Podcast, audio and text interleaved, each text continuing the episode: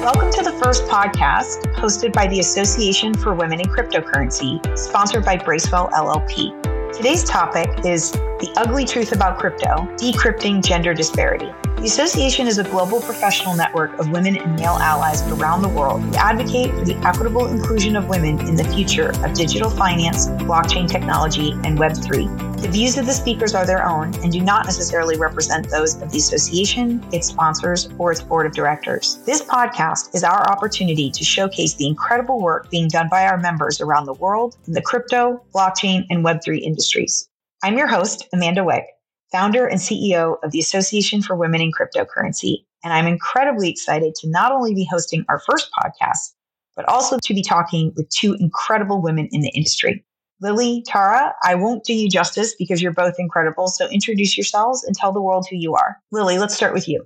Hi, everybody. My name is Lili. I'm a CEO, currently CEO of Cat Labs, which is a startup that is fighting crypto crime or building tools to fight crypto crime. And in my previous life, I was a special agent with Department of Justice, DEA, and I pioneered one of the early task forces for uh, cryptocurrency enabled crimes that focused exclusively on crypto and dark web enabled crimes. And just last year, I was the lead agent on the case that took down Hydra Market, which was the largest dark web market in the world and accounted for about 80% of all cryptocurrency dark web transactions. And now I uh, just left the government and building a startup. Just left the government and changing the world. That's amazing.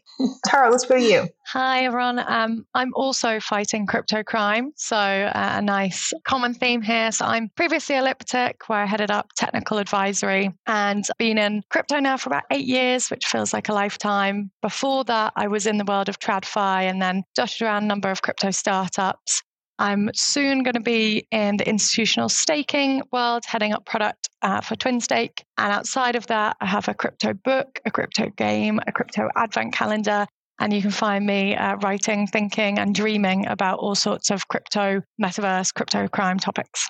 I have to say, I really want to see the advent calendar. I have a godson who is obsessed with them, and the idea of a crypto advent calendar is quite possibly the coolest thing I've ever heard. So, very excited by both of you. And Tara, you, you point out something that I didn't realize, which is all of us have this background in crypto crime. I think I think it's a, a common thread about why we both love the industry and we love the potential for what it can do. But I think we've all seen also the negative that can be done with it. And so I think it makes us very objective and nuanced, like in our feelings about it. And I've noticed that between all of our posts is that we all see the good, but we're all very cognizant of the bad. And I, and I think coming from that shared perspective gives us like a lot in common when we're talking about this. But today we're talking about a different aspect, which I know all three of us are really passionate, which is the issue of gender disparity in crypto. And I, I do want to jump right in and talk about, I think, maybe a spicy topic first, which is the connection between crypto, toxic masculinity, and something called the manosphere. And Tara, I want to start with you because you recently wrote a report titled Crypto and the Manosphere exploring the overlap between toxic masculinity and digital assets. Now, I know you wrote that in your personal capacity, I think while you were at Elliptic, a blockchain analytics company that many of us are quite familiar with. But can you tell us like what was the impetus for that? What made you write the report and look into that issue? Yeah, definitely. So it wasn't actually any like trigger event with a, a toxic male in the space that I was like, you know, I'm going to research into this. It was actually my twin sister who is actually secretly Gen Z. She's not a millennial at all. Like everything she does is watching like YouTube, like mega podcasts that take like four hours. And she's super plugged into that space. And she said to me a couple of months back, she was like, my gosh, I can't believe how many of the manosphere guys are talking about crypto. And obviously, I was like, what's a manosphere? And so she kind of opened my eyes. that we, you that was literally my question was what on earth is the manosphere when you said that? I had heard cryptosphere, I had heard toxic masculinity, but manosphere was definitely new to me. Exactly. And it was brand new to me. So I was like, send me some videos. I want to see what all this is about. And the term was actually defined in 2009. So it's a pretty old term, but what it encompasses is four groups within the kind of like toxic male system very specifically. So it's an umbrella term. And it's worth saying here, it's not the kind of bro culture. Like this is four really specific groups. So it's men's rights activists, and there's a lot of fantastic men's rights activists, but there's also a very like toxic branch of it, which is actually super against feminism, anti female policies, So it's that branch of uh, the male rights activists. There's also men going their own way, and that's category of men who literally hate women. They think they're toxic. They don't want to be friends with them. They don't want marriage. You've then got the pickup artists, and these aren't like the kind of ugh, embarrassing guys you meet at a bar with, like, "Hey, did you fall from heaven?" No, it's not those kind of men. whoa, whoa, wait! I think I've used that one. Let's let's let's go gentle on that one. well, luckily, it's not those kind of people. So it's um, the pickup artists that believe in things like negging, which is where you insult a woman to try and like bring her down. So oh, that yeah. kind of brand of pickup artists. And then it's a, a really kind of scary group called the incels, which are involuntary celibates. They believe that kind of women are conspiring against them, that they have a right to have sex with women, and how dare they kind of take that away from them. So those four groups are under the term the manosphere. And it's really worth saying here it's it's really centered around hatred for women. So this isn't those men that are like, oh, women, yeah, they're a bit stupid. The the comments you see, the videos you watch, and I've I've seen some horrific things and read some really awful things researching for the report. And it's around hatred, it's around inciting violence, it's against seeing women as uh, a real like low class. Like some of the the quotes in my report are actually quite hard, I think, to read because it is pure hatred. And so that's what we're kind of talking about with the manosphere. And there's a growing group of manosphere influencers, primarily slightly kind of the younger generation, very much millennial, Gen Z. There's a couple of like OG guys who are a bit older, but they're really prevalent on uh, TikTok, on YouTube, on Twitch, for instance. And as my kind of sister showed me, they're starting to like get into the crypto space. So what my report was doing was uh, an investigation into how exactly they're getting into crypto. Are they holding crypto? Are they doing crypto projects? Are they leading crypto courses? So in the report, I dig in and, and we can maybe talk in a bit about all the various different touch points they have with crypto. But what was really scary is to see that they have huge followings, you know, millions and millions. And uh, in some cases, like people like Andrew Tate have billions of video watches. And what they're espousing is hatred against women. It's, it's really derogatory and really damaging.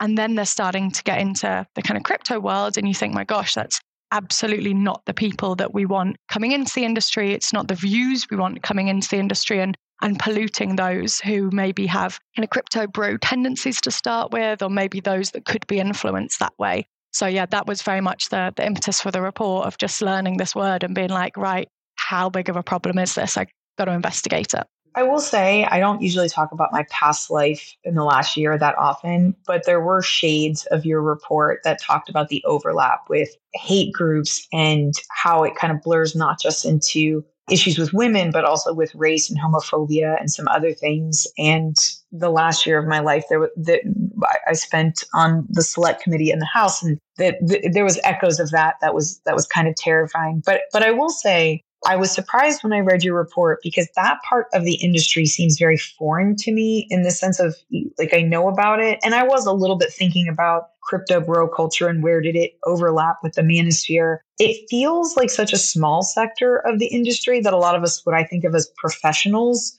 don't really pay attention to because it's, it's like that Peter Pan syndrome area where they like all don't want to grow up, right? And they just want to be little boys forever. But I feel like a lot of us spend time in like compliance and crime fighting and, and all of this stuff. And we're building real things and we're solving real problems. And that feels like like the previous version, like the, the, the early iteration of crypto. But you, in your conclusions in the report, were really concerned that there is, in fact, a risk of, for lack of a better word, contagion between the manosphere and crypto. I definitely want to talk a little bit more about that because I feel like the naive part of me thinks that nobody takes that crowd seriously enough anymore for it to have actual risk of spreading. But you see that risk. Yeah, definitely. Because you've got, and I'm sure we've all come across them, right? Like I refer to them as the DeFi frat boys, like the hype, hype, hype. They, you know, you walk into a conference and they immediately like mansplain something to you that you could like, and, and I enjoy like just ripping them to shreds on anything they say technically incorrect because my background is the kind of tech protocol level of things. So there's that kind of like group of people already in crypto. But what I worry about more is looking at the growth of the manosphere at large there's huge kind of I almost don't want to call it recruitment drive, but a lot of the disenfranchised youth, Gen Z kind of age coming in are really attracted by the hustle culture, entrepreneur. Uh, and that's actually one of the real challenging things when you look at the content that these manosphere influencers are creating. A lot of it is really good advice. Like, for instance, like um, within the men going their own way, there is a really strong focus on mental health. And they give great advice. Look after your mental health. Don't work too hard. Work life balance. And you're like, yeah. And then they go, and women are evil. And you're like, uh, no. and so that's Wait, the what? challenge that they like. Yeah, they like interweave these narratives. And so if you think of like Fresh and Fit, for instance, so they do these podcasts all about working hard, you know, respect other guys, like loads of really like strong, like, yeah, they do a podcast about money management where they teach you about taxes, they teach you about investing. And you're like, yeah. And then they also do that After Dark podcast where they bring on a load of women.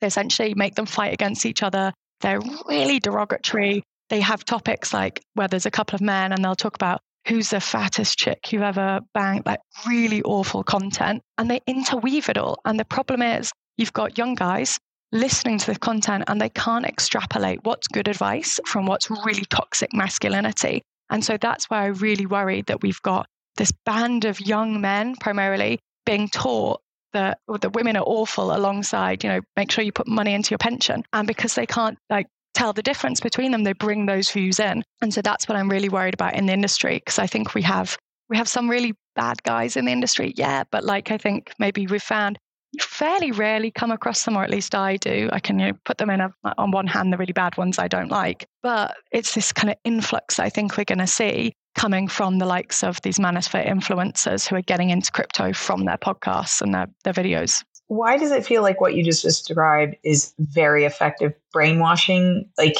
when I read about kind of cult behaviors where it's like, don't start with something negative start with something positive and then just kind of weave in the end, you know, this is the horrible thing in here, surrounded by wonderful things. And I think that's the most terrifying thing.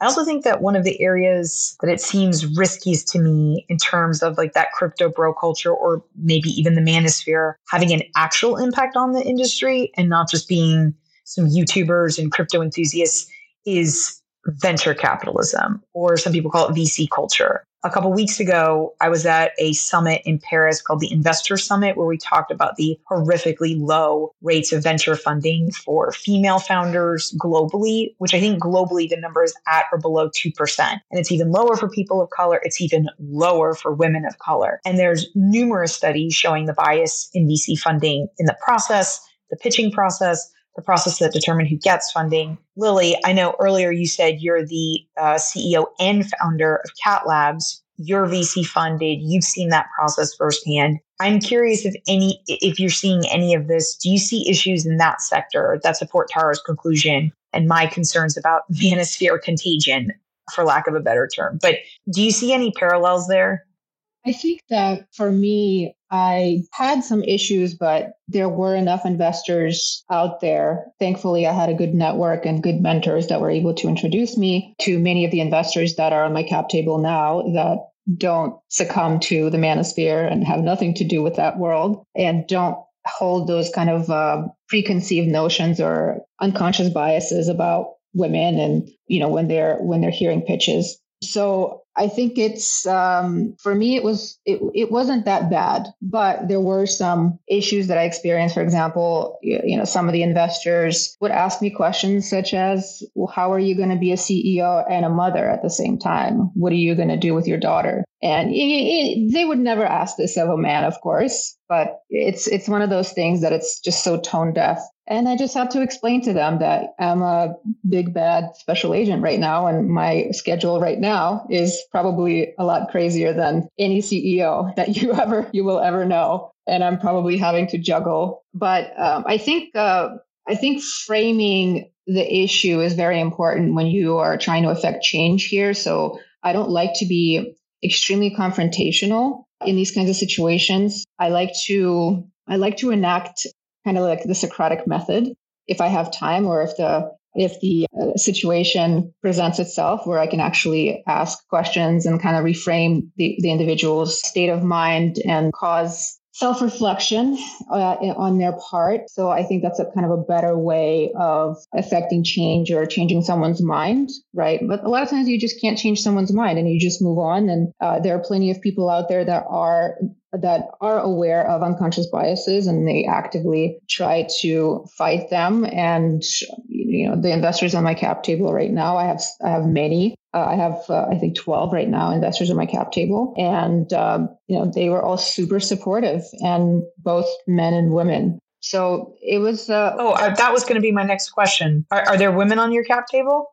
Absolutely. Yes several women on the cap table. And I'm curious, did you see any difference in terms of how like male versus female VC funders? Like did you did you notice anything different in the process or the experience? No, not really. One thing that I did notice, and this is something that I talk about a lot, and it's unfortunate, is that I actually got a lot more mentorship and support from men uh, during the fundraising process than I did from women. And especially from women that would promise and do a lot of lip service to helping other women, you know, being the champion for other women, promising that they would introduce me to investors or they would do this and that. And it would never materialize. And it was kind of disappointing at the time. So I did notice that trend that I actually got a lot better mentorship with men, unfortunately, during uh, this process. So you know it's uh yeah you have to navigate yeah. you know you have to navigate the process. You have to learn the game and that's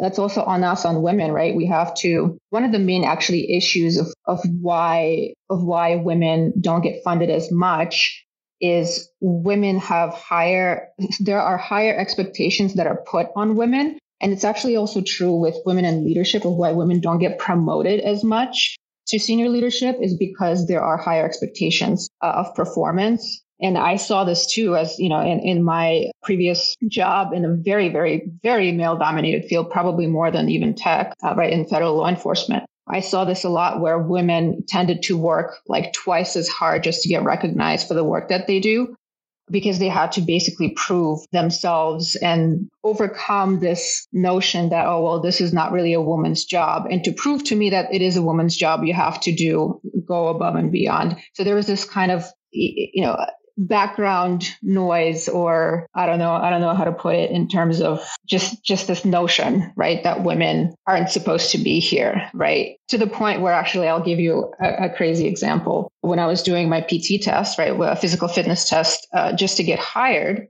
the instructor that was administering my test told me that it's unfair that women have lower standards in physical fitness tests. For example, they have to do less push-ups, right? Or they have to run the mile in yeah, less like time. Slightly modified, right? Right. right. Yeah. You know, they said because because we're doing the same job. So he was and, and you know this guy was very very against just women being on the job and that was and you can imagine, I'm already nervous trying to take this test. And he's telling me this, like, oh, women aren't supposed to be here. It's so unfair. You know, if they can't, if they can't do the same physical activities as men, they shouldn't be on this job. You know, meanwhile, after you'd finish the academy, we never get tested for our physical fitness and everybody gets fat anyways.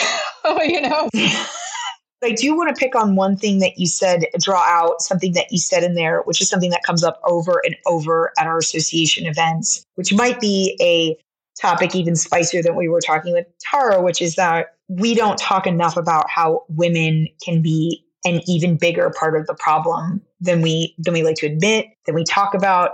I know you and I have, have had these conversations, but that that issue of women not only failing to support other women, but often actively sabotaging them, that is one of the issues that we hear from women at association events around the world. And I mean across all cultures, you can be from Southeast Asia, you could be from Africa, you could be from the United States. The single common theme that we hear is that a fact for most women is that their worst professional experiences are often from other women and men are actually some of their biggest supporters. I know this was true for me. It sounds like it was true for you, or at least uh, in, in certain situations. Tara, I'm, I'm curious, like, cause I know Lili and I probably align on that, but would you agree, disagree, like what your experience has been with that? So, from my personal experience, I've come across some of the most incredible women in this space. Like, I've got a group of people from Okay, well, you work with Liat. You well, exactly. work with Liat um, Shetrit, so yeah. that's not entirely fair. Because when you work with an angel, like yes, it obviously is going to bias your view of the most incredible women in the world. So exactly. I mean, and she's like, you know, one of the people I'm thinking of. We've got this this group who, you know, we meet all the time. We're like each other's hype people. If anyone ever said to me, like, oh, I need someone in crypto who works in HR, I'm like, you need to speak to Lily Fisher. Like, there's just this group of women who are just yes. all about helping each other. And I, I think I've been lucky by the sound of it compared to some of your experiences, but I genuinely I'm sitting here struggling to think of a woman I've come across who I'm like, oh, she she was like actively out to get people. The only bad experiences I can think of in crypto are with with men. I can't think of any with women. Well, that actually gives me a lot of hope, but I will but I will say it also does explain I think some of the reactions that we see at the association. So, some women because they've had the experiences that Lili and I have, they are so excited when they find a group of women who so we have two rules in the association. We say this at all of our events. The first rule is no mean girls, which sometimes I have to translate into foreign languages, which is hilarious because mean girls as a like concept doesn't necessarily translate. Um, but once you explain what it is, like mujeres malas, then they're like, oh, okay, I know what you're talking about, like that phenomenon, right? So, so, but that's the first rule. And the second rule is whether you're male, female, we want you so long as you are you believe in supporting women and equitable inclusion of women in the future of digital finance and, and militantly advocating for it. And I think what's amazing is that when women find that space, and it sounds like you found that space, which is awesome, because so many of us have that issue in our past, it it does lead us to that. It it you it feels different. When we say this at association events, it's so funny because I tell people when I say the no mean girls rule, two things happen. I look around the room and there's women who are like, Yes, all right.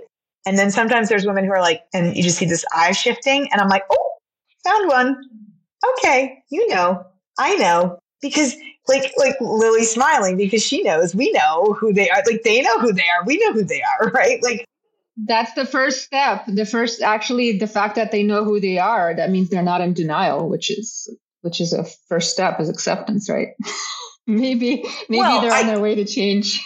I I like to say, look, I want all the Regina Georges after they've been hit by a bus. I just don't want Regina George before she's been hit by a bus. Love that. Right? I think everybody's capable of change, but at the same time, we all know what happens, like, especially if multiple of them get together and they start a clique and it's just toxic. And you see this in some women's groups where there's like a queen bee and there's women, and this is very real. Like, it, it's, there's a reason there was a movie and a musical. Like, this is a very real aspect of female culture. And, and it's funny because we just had events in Madrid. We had this incredible brunch and drinks, but, but the brunch was really kind of like a, the, the session where we talked about building a chapter there. And culturally, the women were like, this is, this is very real. Globally, you can go anywhere in the world. And, and when you find women who support other women, something magical happens because we talked about historically, actually, it was interesting.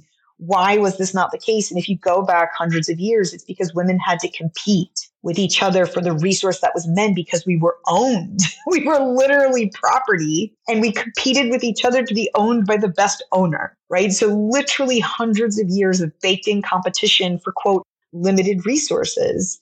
And undoing that and undoing like the cycle of that, it, it requires effort. Like I find that you, you kind of have to consciously talk about it and think about it. It seems like we should be hundreds of years past that.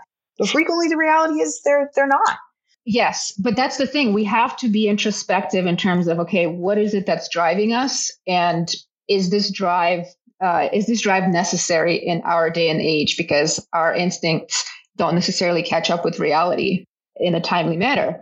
And it's the same. It's it's also very very true for men, right? Men because they want the best females, right? They want the best mates and the most, you know, the, the highest number of mates uh, they are always in pursuit of power and resources. So that goes back to the uh, Tara, your your report and the manosphere and why the manosphere world got into crypto is well, it was because of the bull market, and I think the bear market is going to solve this problem because crypto was fast money, and men are attracted to to that creation of wealth, right? Instinctually.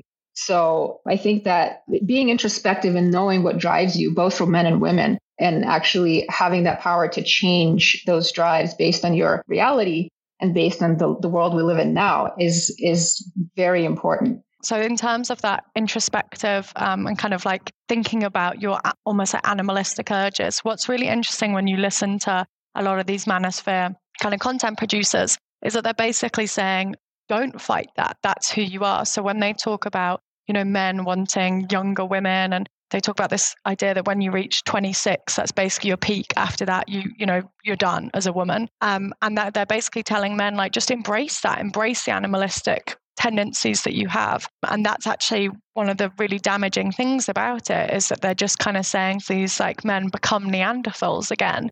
And then they're also saying to women you can't fight your animalistic urges but your animalistic urges are that you're you know sexually promiscuous and that's bad that you just crave being pretty because you're simple, you're less intelligent, like all of those kind of really negative buckets of it. So, uh, whilst I think introspection can be really good, actually, what I see about the introspection, the manosphere is really, really bad. Well, so I here's where I would challenge that, and I because I find this interesting in that recently I read this incredible book called The Power. I think it was by uh, what's her name, Naomi Alderman. Don't quote me on that. It came out like six years ago, I want to say, so I'm a little behind the curve.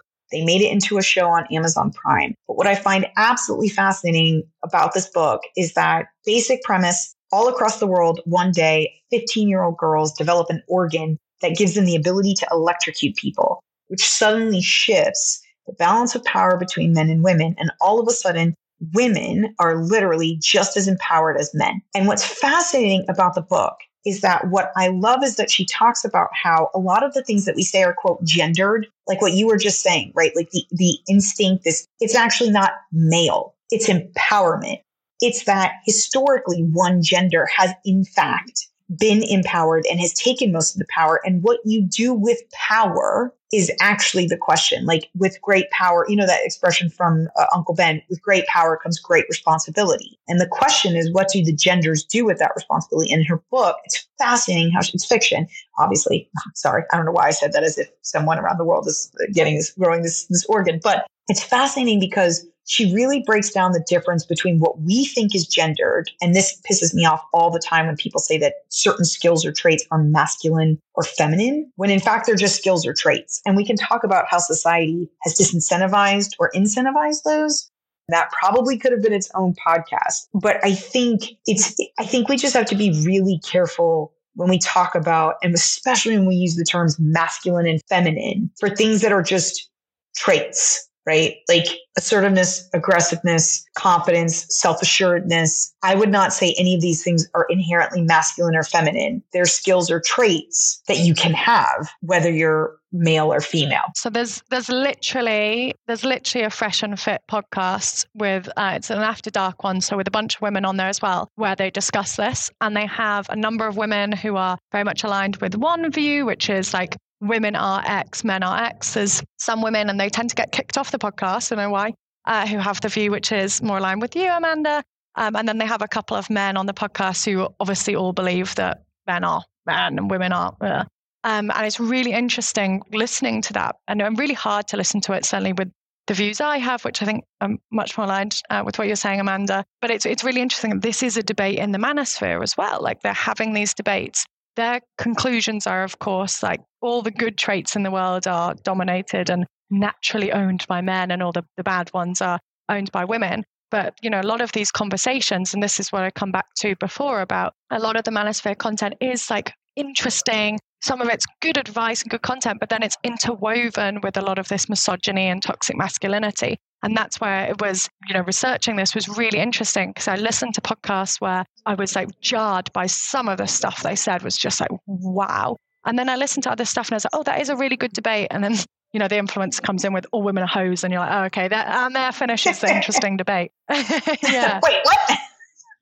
Yeah, uh, you know, just to challenge you guys a little bit and not too much because I do align with most of what you just said, Amanda. The only thing I don't align is, is I do uh, believe that there are traits that are more masculine and more feminine, or that women possess more often and men possess more often. But it doesn't necessarily mean that a woman can't possess those more traditionally masculine traits, right? So like, for example, myself, I, I think that I have more masculine traits than probably the average woman. But I think that things, you know, there is biology and we have hormones and there are, you know, there, there are certain things in our bodies that dictate certain temperaments or the proclivity towards a certain temperament. For example, women have more connections between the left and the right hemisphere. It helps them multitask more. I mean, there are certain things that are just biologically true. And it doesn't necessarily mean that there aren't men that can multitask. Of course there are. It's just kind of like an average. And we, I feel like we can't deny this and we can't say, no, no, no, we're just 100% everything just blank slate every you know it just depends on your personality. Like there are some biological drivers for certain certain traits. Aggressiveness for example you know testosterone is responsible a lot for aggressiveness as well you know the, the trait of aggressiveness. And i think the issue is here is that we tend to glorify traditionally more masculine traits and say okay well these traits are the ones that are going to make you successful Whereas a lot of the traditional feminine traits are not being glorified, which I think are extremely important to emphasize when we talk about power. I get what you're saying there. I think one of the things, I think the thing that I would pick out of that and 100% agree with is that we need to emphasize like the value of certain skills and traits more. One of the things that was really interesting at the investor summit that came up to your point was that they have done these biological studies and women and men like their brains are literally different, right? And they found that men tend to be tunnel thinkers and women tend to think more in like webs and connections and kind of like seeing different possible connections between people and you could see right where for a CEO or a founder that would be incredibly useful. And the discussion was well, if the pitch process as we currently see it for VCs is currently incredibly limited in terms of the skills that it assesses, right? In terms of, okay, you get X amount of time, you pitch your company, right? And to a certain extent, it rewards a lot of narcissism, self assurance, bravado, right? Like certain things where you're kind of like, okay, you talk the talk. And for, yes, for some VCs, there's probably a lot of, you know, a lot more exploration there, but but generally like the, the average pitch process values a very limited set of traits. And so their point which was interesting was well what if we change the pitch process and made it so that it recognized like questions that talked about your ability to empathize or longer like exposure like taking a walk together like like basically changing the process to recognize that there are other skills and traits that would make you a good leader long term other than just this ability to convince people to give you money in like a, a five minute period right which is insanely narrow. I will say one of the things that I heard from VCs because I've talked to some of them on the side under Chatham House rules because that question of how is it on earth that we don't have more funding than 2%, you know, of women globally. Obviously, I think everybody I've talked to has agreed that there's a pipeline problem. We need more women with entrepreneurial spirits who are willing to take risks. And that's a whole nother discussion we can have about women and how they assess risk and why more women aren't willing to kind of start companies, start things, right? But there is, and I've talked with VCs about this, sometimes a substance problem where women founders don't have those skills of confidence, self assuredness, empowerment. And I'm not even talking about the narcissism or kind of like the bravado. I'm talking about the things that a person would need to feel in order to feel comfortable giving another human money and investing in them. Now, Lili, I've watched you. You're a force as a founder. You've successfully raised what your seed round of $4.3 million and a bear market is a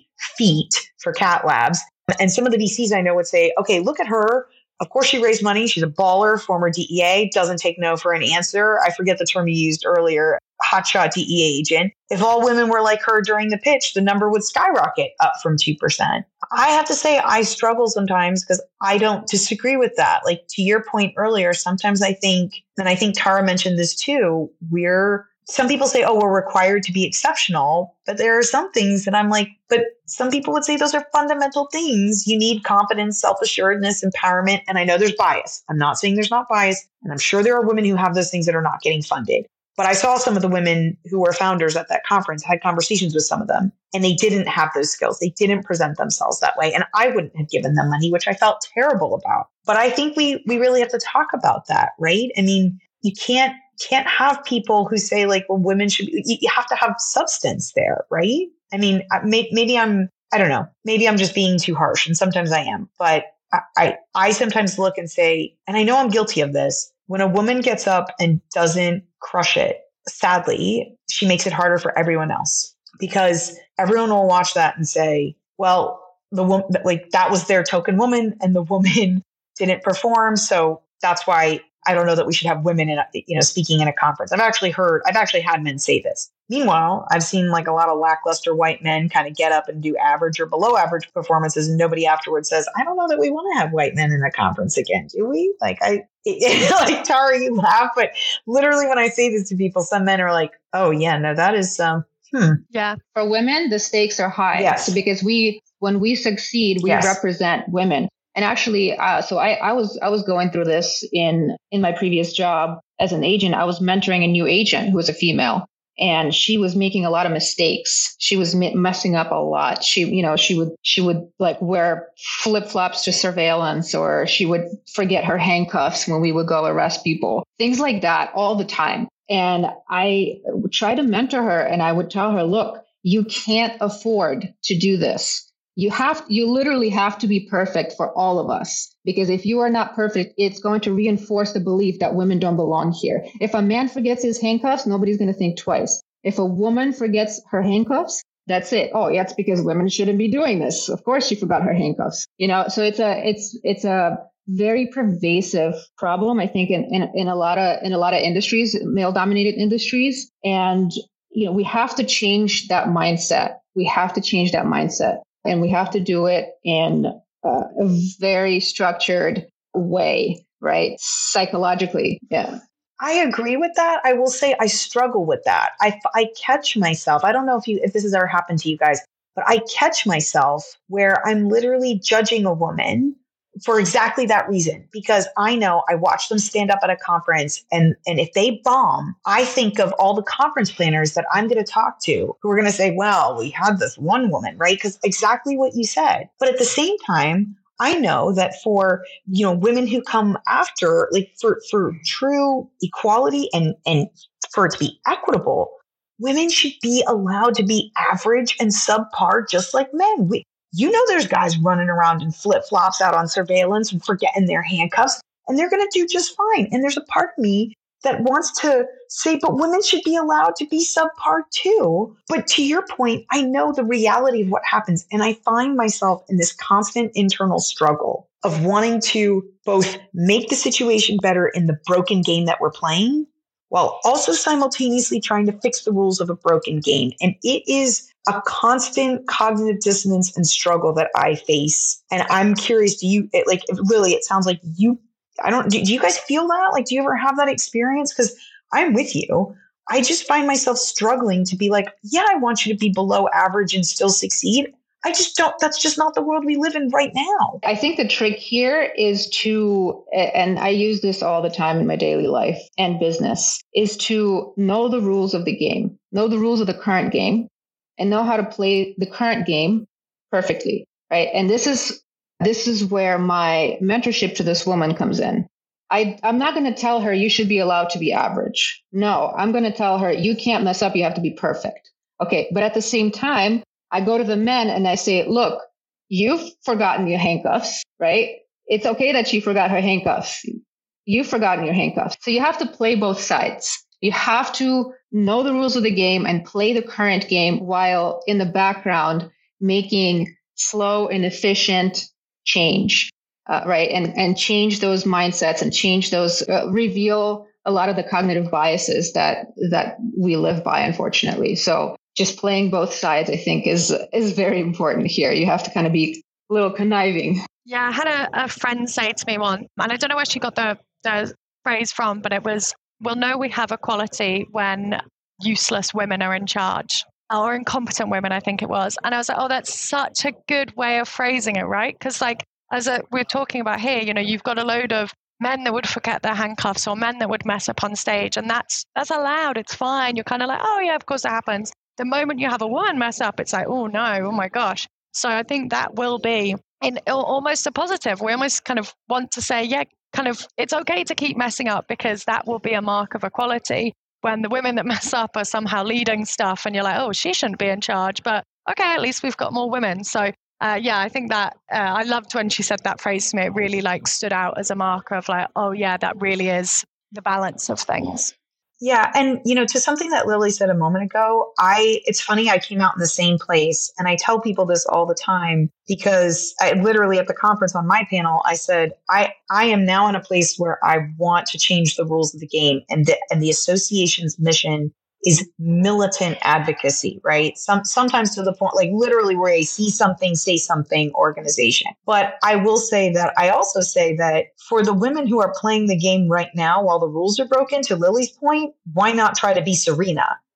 Like if yes, should you be able to be an average or below average player and win? Just and, and that would make equality to men, hundred percent. But that's not the game that we're playing. So if you want to win now, this is what you have to Lili's point. This is what you have to do now. And and it's not fair. But I tell people like you can choose to be a better player because you want to win, or it's totally fine. It's not worth winning and just just do your life and be happy and try to fix the rules of the game for the next generation I will say that one of the things that Lili said that I also kind of want to like pick out on is that we are always inclusive and we encourage men to come to our events because of exactly that, working both sides. And I'm always excited and thrilled when men come because it's always an empathy building exercise. Or when I talk to male conference planners, I had a male conference planner, I put forward a woman and he said, Oh, I don't know that she, she had the title, but he said she looked too young and he wasn't sure if she was senior enough. And I said to him, I was like, but you frequently have their 20 something year old CEO who looks like a man child speak, but he has the title and he looks young, but she has the title and she looks too young to speak. And he actually caught himself and was like, oh my gosh, I never noticed I did. You're right. It was such an interesting, and we have men that come to events. I had one guy that came to an event and we have facilitated networking and the guy was sitting at a table and another man was there. And the other guy didn't follow the instructions, just launched into a thing, just started like explaining something in crypto. And the other gentleman came up to me afterward and said, Is this what it's like for you at, at conferences and things? Like that it's just like a man just sits there and just suddenly starts explaining things to you. And, and, and I looked at him, I said, Does a man explain? Does a man explain? Does a mansplaining happen? Yes. But the thing is, is that in your day to day life, if you don't see it, right? This is why I say see something, say something, because so many men, it's unintentional. They don't see it. But the minute that you point it out to them, once they see it, they can't unsee it. And this guy was like, when I, he's like, I'm sitting here thinking of a lot of work meetings. I, I see, like, I am seeing it differently now because he was the minority at a meeting of so many women and experiencing that was a huge thing. So the so the importance of the empathy and the reason I bring it up is because I think it leads to one of the most important topics that I'm super passionate about, which is Tara. While you while we talked about how men and the manosphere can absolutely be part of the problem, I think to Lili's point and something I feel strongly about they have to be and often are a huge part of the solution, right? It's why we are inclusive of men in the association, why they, they, were some of our earliest sponsors and supporters. I talk about male allyship all the time. I'm a, I'm a broken record about it. And I'm curious how you guys feel about it. Is it more, less, equally important? I, I Lili, I know you touched on this. Uh, Tara, if, if you have thoughts, I'd love to have them. But I, I feel like I'm a broken record about male allyship but uh, maybe, maybe I'm alone in that. I don't know. Yeah, I think it's super important. And I remember actually back in, I say it was like maybe 2017. So, uh, Women of Silicon Roundabout did a conference. And one of the final speakers said, like, look around the room, it's just women. And she was like, in the nicest possible way, this conference has been women complaining about problems to other women who already know the problems because they're women. And she was like, next year, I want every woman to bring a man with them. And I've seen conferences do similar things where they'll offer free tickets to men. Um, and I listen, I love a free conference ticket for staff. Uh, but I think for many like conferences where it is about kind of females in the space and they're very focused on getting women into crypto, you have to be pushing to get more men there because otherwise it's women complaining to other women in a, a room of women. And that's never going to make a difference. So yeah, I think it's super duper important to have male allies to exactly as you said, to to change people's perspectives, approaches, open their eyes to these things because that's the only way you're going to get change. And I can think of a number of like the, the problematic men that come to mind in crypto. Actually, the scary thing is a lot of them will say, Oh, I really support women in crypto, really, like, really for it. And then they do stuff, and you're like, That is so unhelpful to, to me personally, but other, other women in crypto. And I think the only way you can kind of get them past that stage of like the, you know, holding up the banner of like, woohoo, women in crypto to actually like helping is by getting them along to more events, educating them much more about the challenges, but also just, I think a lot of this comes down to exposure. They just need to see there are kick ass women in the industry who understand the industry, who can raise a shed ton of money in a bear market, who've done incredible things to catch crypto criminals, as we kind of all have, who can speak super technically about things. And I'm actually at a conference today, and there's a whole bunch of women in the room. There's a whole bunch of women speaking. We've got, you know, maths formula on screen, like it's super duper technical. And I wish more of the men that kind of weren't fully subscribed to the idea of women in crypto could see that. Because if they could see more of these amazing women, I think maybe that would change their perspective on things too. Yeah. And I think also about changing perspective, we need to use a more targeted strategy. I guess that's that's worked for other people in the past. So so you can you can try to affect change by yelling and screaming and saying, this is wrong. You guys suck. You know, you, you're all misogynists and toxic masculinity and all this stuff. Right. But a lot of times this kind of approach that, that only relies on this kind of activism, so to speak, is not very effective because a lot of times it'll alienate the group that you're trying to convince right? And they start feeling defensive. They actually get desensitized to the problem a lot of the t- a lot of the times. So, and I like to bring in one of my idols that I really respect is RBG, right? RBG is five foot negative hundred pound woman that on whose uh, shoulders we all stand today, and she was just absolutely incredible at changing people's minds. And she's a lawyer. And Amanda, just like you, right? She's a lawyer. She was a lawyer and she knew how to argue and she knew how to strategically change people's minds without just screaming, this is wrong, this is wrong.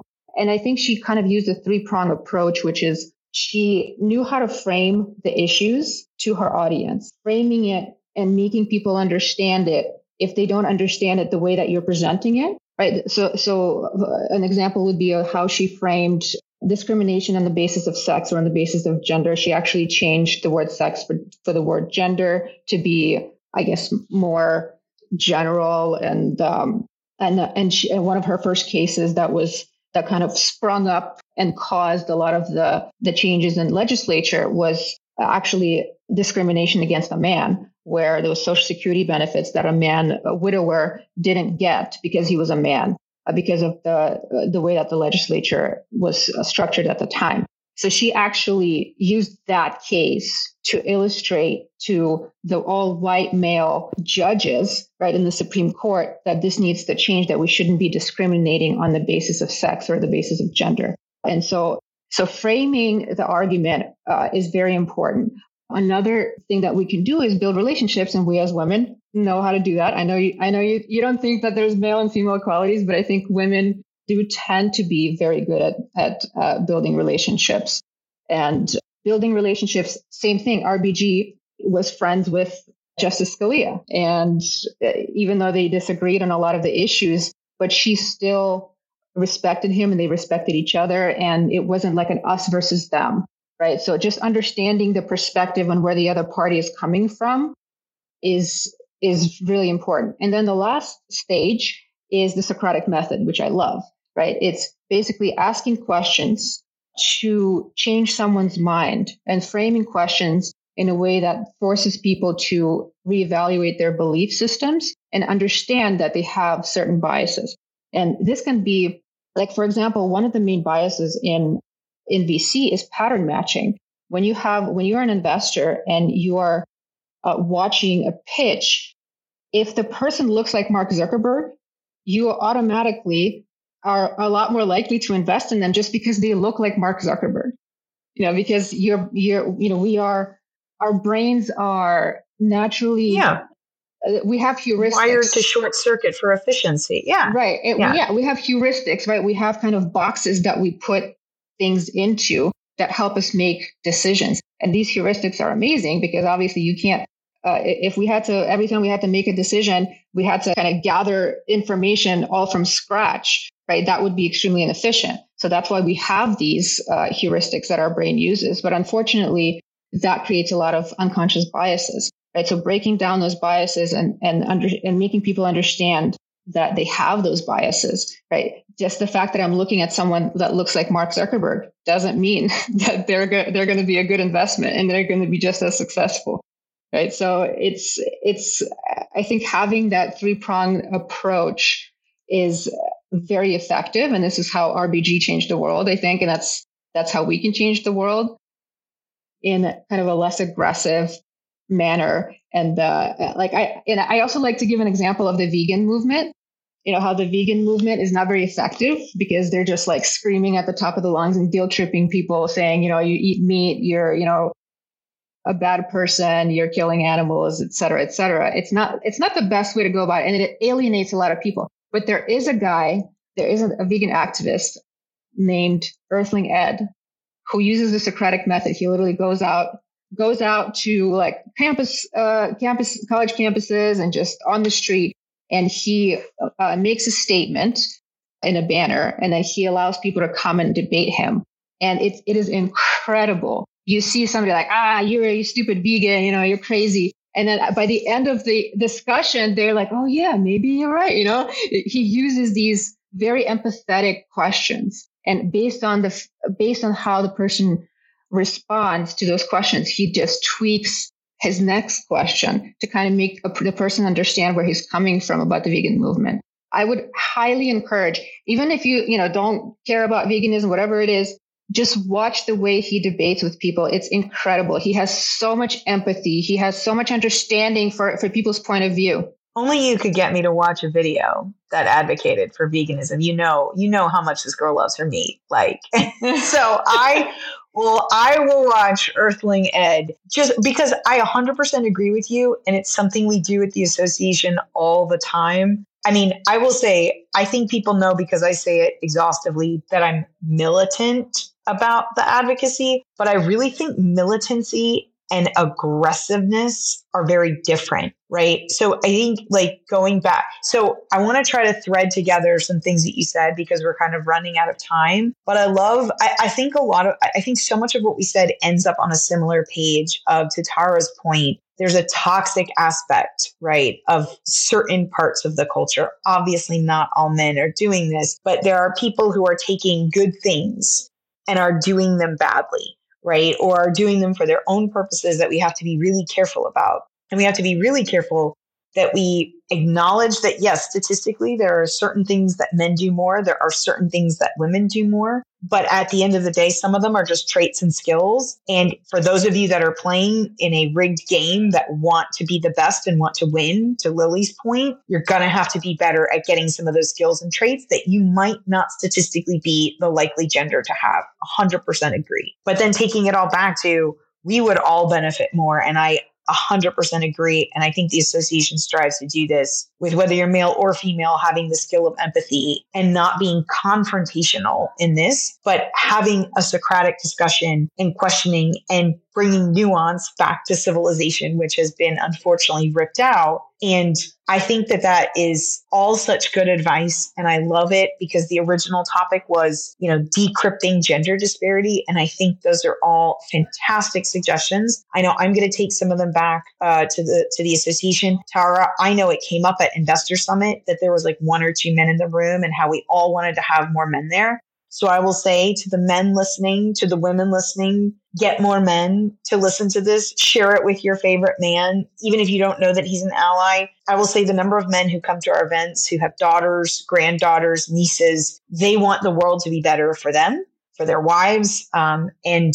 I think they're some of our biggest supporters. So I will just end this on Lili, Tara. I can't think of two women who would have been better to have this discussion with. I appreciate all the incredible work that you guys are doing in this space. Not just incredible to have you for our inaugural episode, but to discuss such important topics with two people who are so in it. We want to say a huge thank you to our sponsor, Bracewell LLP, and everyone listening who hopefully came with open hearts and minds. Positive or negative, we welcome your feedback and we hope you'll rate us online. Let us know if you have comments, questions, or thoughts for future podcasts. For anyone who is interested in learning more about the association, our global events, or the initiatives we're working on to increase inclusion, check out our public LinkedIn page, our Twitter or Instagram pages at AWIC Global, or our webpage at www.womenincrypto.org, which is also where you can sign up and join. Thanks again for tuning in, and we hope to see you next time.